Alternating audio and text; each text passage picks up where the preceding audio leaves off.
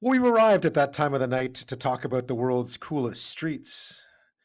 And the world's coolest street, according to Time Out magazine, happens to be right here in Canada. But I've been asking you tonight about cool streets, and uh, Steve had a good one. A cool street name is Hawkins Pickle. That's a great street name. Sounds like Hawkins Cheezies, but it's not. I'll leave that to Shane. Hawkins Pickle, located in the Fraser Valley. This is how you access the Inch Creek Fish Hatchery not sure how the road and the creek, not sure if the road and the creek have anything to do with each other. True story. Hawkins Pickle. That is a good name for a street. See, a cool name will qualify if there's a great, cool name for a street in your hometown. Uh, I'll have a story about this one because when I was in my uh, 20s, my dad uh, took a different job and ended up in an office on a street called, which used to be called Church Street a million years ago, and then became de l'Église Street when it was um, uh, put into French. Uh, so Church Street became de l'Église, and it was in Verdun, which is a neighborhood of Montreal that is uh, relatively well known if you live in Montreal. There's a subway line that runs through it. Um, but it wasn't a place you necessarily did a lot of hanging out. Uh, certainly, no one I knew from Verdun hung out in Verdun. Uh, and Wellington Street was the big main drag in Verdun. It, there's an intersection of Church Street and, and Wellington Street, or de l'Église and Rue Wellington, as they became. Um, and Wellington Street was, you know, kind of kind of sad, a bit grim. Verdun for a long time was a dry uh, municipality, no bars, no industry. Um, so it, it, was not a place you spent time at. And, and, no restaurants really to speak of. A few here and there, some family businesses, all fine for the neighborhood, but you didn't make a point of going there. So it was quite surprising to find out that Wellington Street is the coolest street on the planet. Now, I knew this because my dad now lives in that neighborhood. So I've been back there quite a few times in the past decade and it is completely transformed. So if you think of all the things that make a street cool, like what is it? Is it is it walkability? Is it the kind of businesses that are there? Is it, is it the number of families that live in the area that use it as their street? Is it a certain street life that exists? Um, is it peace, peace and quiet, green space, all of the above? Uh, probably. So, Time Out Magazine, uh, publishing the best of cities, happenings, culture, food, and so on around the world, just released its list of 33 coolest streets. And there it is at the very top Montreal's Rue Wellington. Um, it's interesting. And I, I really want to find out how that happened. There's a Toronto street, Ossington, that also made the top 15. So, two Canadian streets in the top 15, including right up at the top, uh, as Casey Kasem would say, number one with a bullet. Joining me now with more on this is Laura Osborne. She's editor of Time Out Canada. Thanks for your time. Happy to be here. So I guess the the invariable question is, what makes a street cool when it came to uh, to listing the 33 coolest? So Time Out's coolest streets in the world, this 2022 list basically is put together from you know an annual survey of about 20,000 global city residents. So it's across the world. People were asked a series of questions, including you know nominating their city's coolest streets, and that's how the ranking gets put together. It, it is a really fascinating list because it is global, right? I mean, there are cool streets all over the place, but is there any uh, sort of defining continuum amongst all of it? Is there, is there one sort of thing that tends to stand out for each of the 33? Well, I think what's interesting is that um, of all the questions that uh, the survey asks, people tended to talk most about their neighborhoods because I think you know people have a lot of pride about their neighborhood, and I think having been through a pandemic, a lot of local businesses, you know, have struggled. It's been a very difficult two years, and, and you know now is the time where people are out, they're about, and they have a lot to say. Yeah, I guess that's part of it too. Is that whole idea of being able to once again enjoy street life to some extent. Uh, I, I, number one, number one, I guess it shouldn't come as a surprise, but it is a one that maybe people who've been to Montreal may not have known of. Well, it's the first time that a Canadian city's actually been on, on the list. And as a Montrealer, I couldn't be more proud. Um, Rue Wellington is, you know, I just spoke with Patrick Mainville, who's the, the DG of Promenade Wellington. And over the weekend, we saw something that we'd like to call the Timeout's World Coolest Street Effect. So. Feedback from the story is that the businesses are so proud. The feedback's been amazing, and some of them had, you know, their best-selling weekend ever. So it's hard, you know, not to get emotional when you think about the positive impact that stories like these have on local businesses. And for listeners to understand, uh, Wellington in Montreal's Verdun neighborhood has has not been uh, traditionally seen as a, as a place to go, even for Montrealers for the most part. I mean, within Verdun, uh, where people when people live there, it was sort of the main street, the shopping street. But outside of that, it wasn't really a destination. When did that start to change? So, you know, Wellington Street is now that sort of perfect mix of high low, where, you know, old school meets new school. But as you said, it wasn't always like that. I, in the 50s and the 60s, Wellington Street, you know, was actually a very healthy commercial artery. It had high-end department stores and bakeries and shops.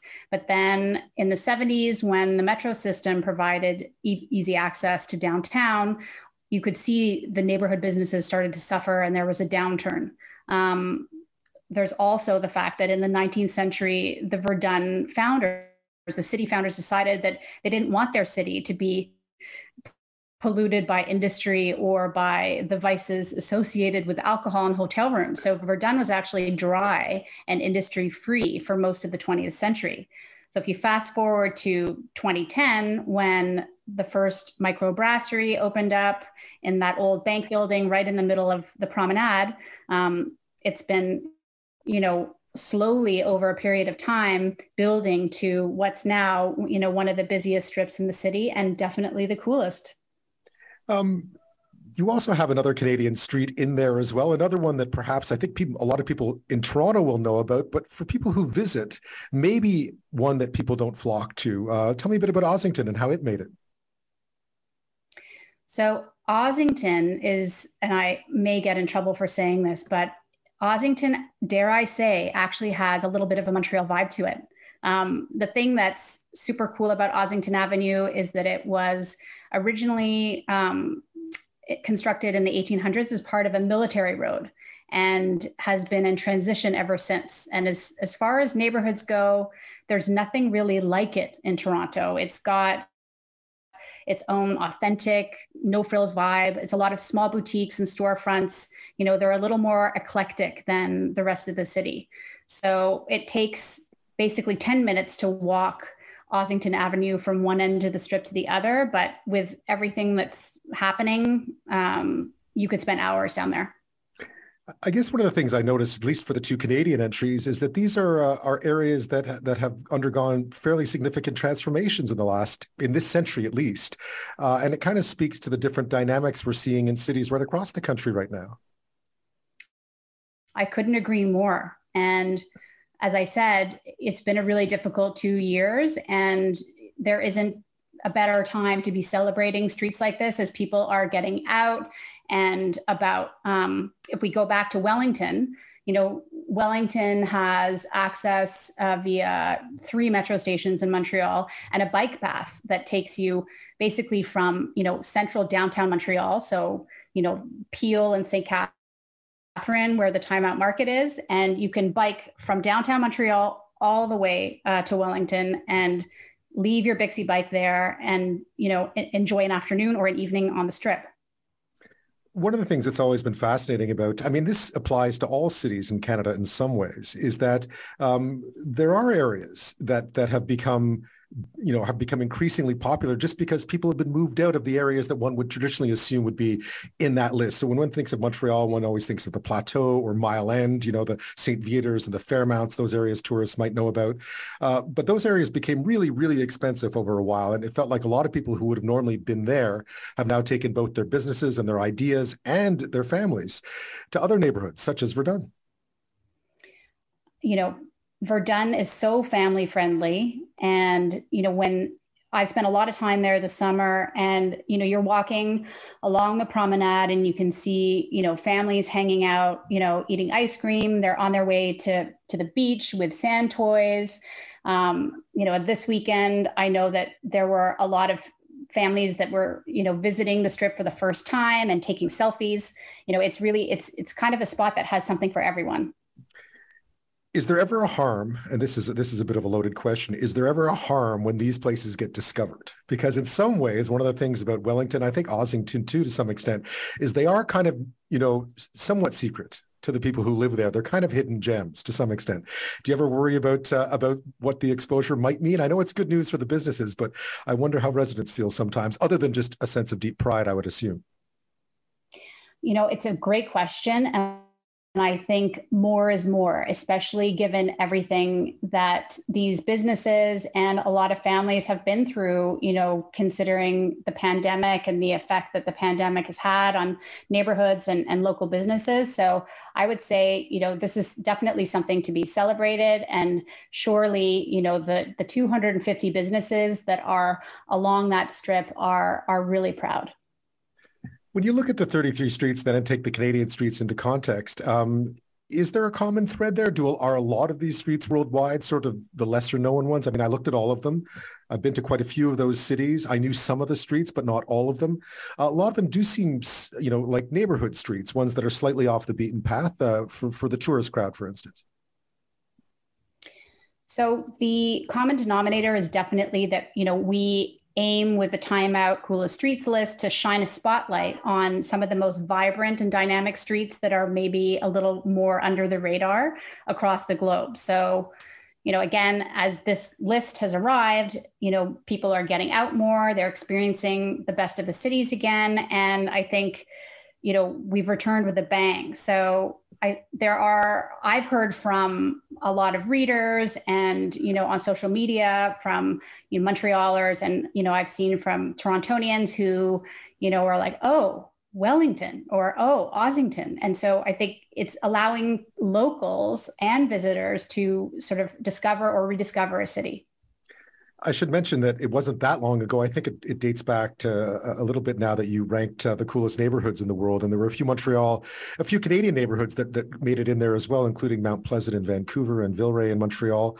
Um, what is it that makes? I mean, these days, given given the pandemic, do you think our idea of what what a cool street or a cool neighborhood is has started to shift a little bit back towards sort of less of that commercial center sort of the St. Catherines and the Yonge streets and the granvilles and more back to those sort of neighborhood streets?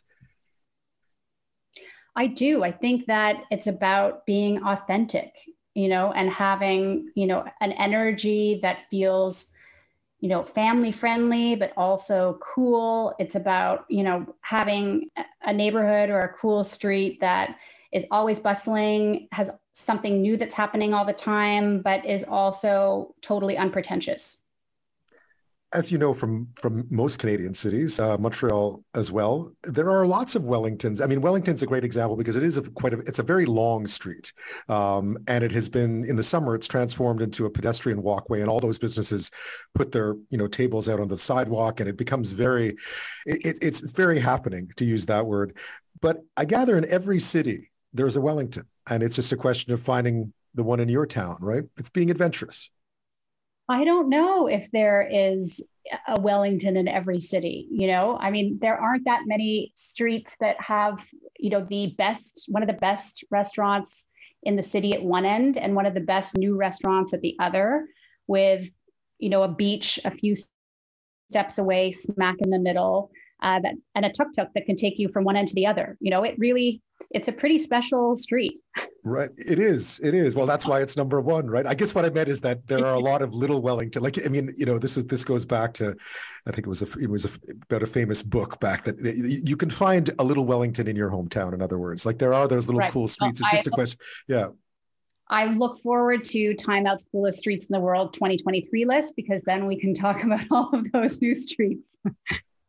And I guess as, as a very last question, I think one of the things that should be inspirational about uh, the transformation of Wellington to streets across the country is that it's come a very long way in a very short period of time. And I gather, you know, with the right amount of, you know, as as these neighborhoods transform and new people come in and younger families move in, uh, that possibility. Uh, now, there's good public transit there too, which is sometimes a, a hindrance, but you know, there's a lot of streets across this country that could look to a street like Wellington for inspiration.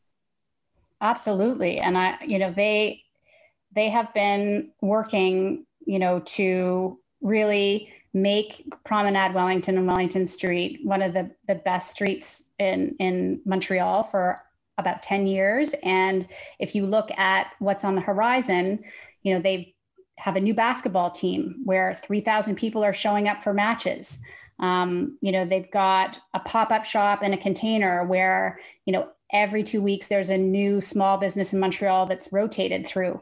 They have huge plans uh, to celebrate the 10th anniversary of the promenade um, with a massive cabane au sucre in the spring. So there's a lot of exciting things on the horizon.